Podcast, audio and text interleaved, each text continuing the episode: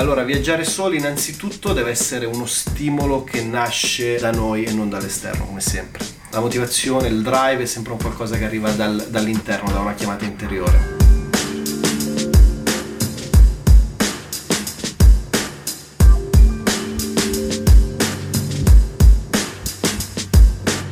Spesso si viaggia da soli perché si è interrotta magari una relazione di lunga durata, quindi sotto una forma di trauma emotivo, perché si è perso una persona, un lutto, perché si è perso un lavoro, perché si vuole ritrovare se stessi in un certo senso. Quindi solitamente il drive è quello, la spinta è proprio quella di dire ok, voglio mettermi in discussione in questo tipo di esperienza, vivendo un qualcosa di completamente nuovo, senza alcun riferimento, senza alcun appiglio e vedere come va, come reagisco. E solitamente è un'esperienza un'esperienza abbastanza complessa, poi dipende anche molto dal tipo di viaggio che si fa, perché è ovvio che se vado in Egitto in un villaggio turistico dove il viaggio è organizzato all'interno di struttura, di viaggio da solo c'è poco, a parte lo spostamento. Per viaggio da solo io intendo un'esplorazione esteriore ed interiore, cioè esteriore vuol dire vivere in un contesto che non conosco senza aver organizzato nulla e senza avere una struttura all'esterno che mi copra metaforicamente le spalle. Interiore intendo appunto l'iter psicoemotivo che mi dà la spinta innanzitutto a viaggiare, ma poi che anche il drive continuo all'interno dell'esperienza stessa, perché nel viaggio da solo si vive spesso la malinconia, la nostalgia, anche la paura di non farcela per certi versi, la solitudine, che è un'esperienza che può essere estremamente positiva se vissuta con costruttività, ma può essere devastante se non si è pronti ad affrontarla. I grossi vantaggi del viaggio da solo sono che, come dicevamo prima, ci aiuta sicuramente a crescere, diventiamo delle persone differenti, differenti differenti perché? Perché siamo più forti, siamo più consapevoli e siamo costretti ad aprirci al mondo esterno. A prescindere che possiamo essere più o meno timidi, introversi, chiusi caratterialmente, nel viaggio da solo si è portati a ricercare il contatto con il prossimo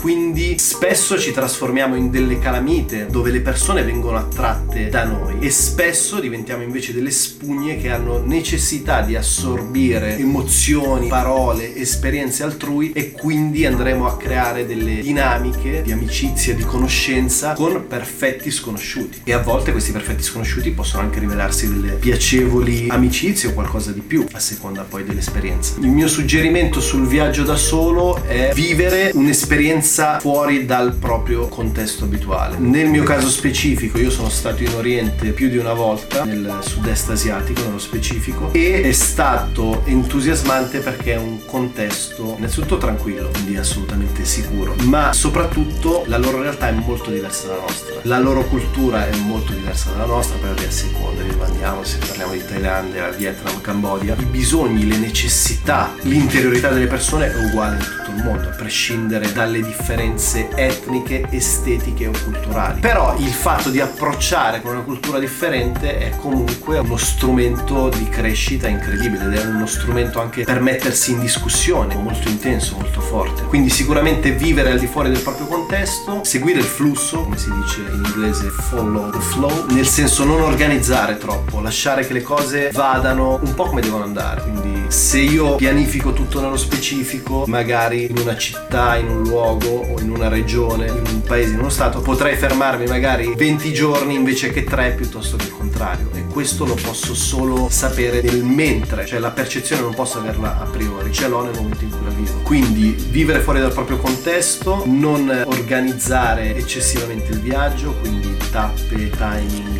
e via dicendo, avere la capacità di seguire il flusso e lasciarsi andare. Lasciarsi andare significa scoprire quello che è il nostro vero potenziale, perché il nostro vero potenziale va ben oltre quello a cui ci siamo abituati. Viviamo secondo degli schemi predefiniti, viviamo secondo una mente condizionata da n cose e nel momento in cui siamo al di fuori del nostro contesto e delle nostre abitudini, spesso vengono fuori degli elementi che ci appartengono molto differenti e la cosa interessante è appunto porre il focus su quegli elementi più gratificanti, più costruttivi che possono renderci delle persone migliori. Quindi il viaggio deve servire a questo, a crescere, a farti diventare una persona migliore, con meno paura e soprattutto con meno pregiudizi.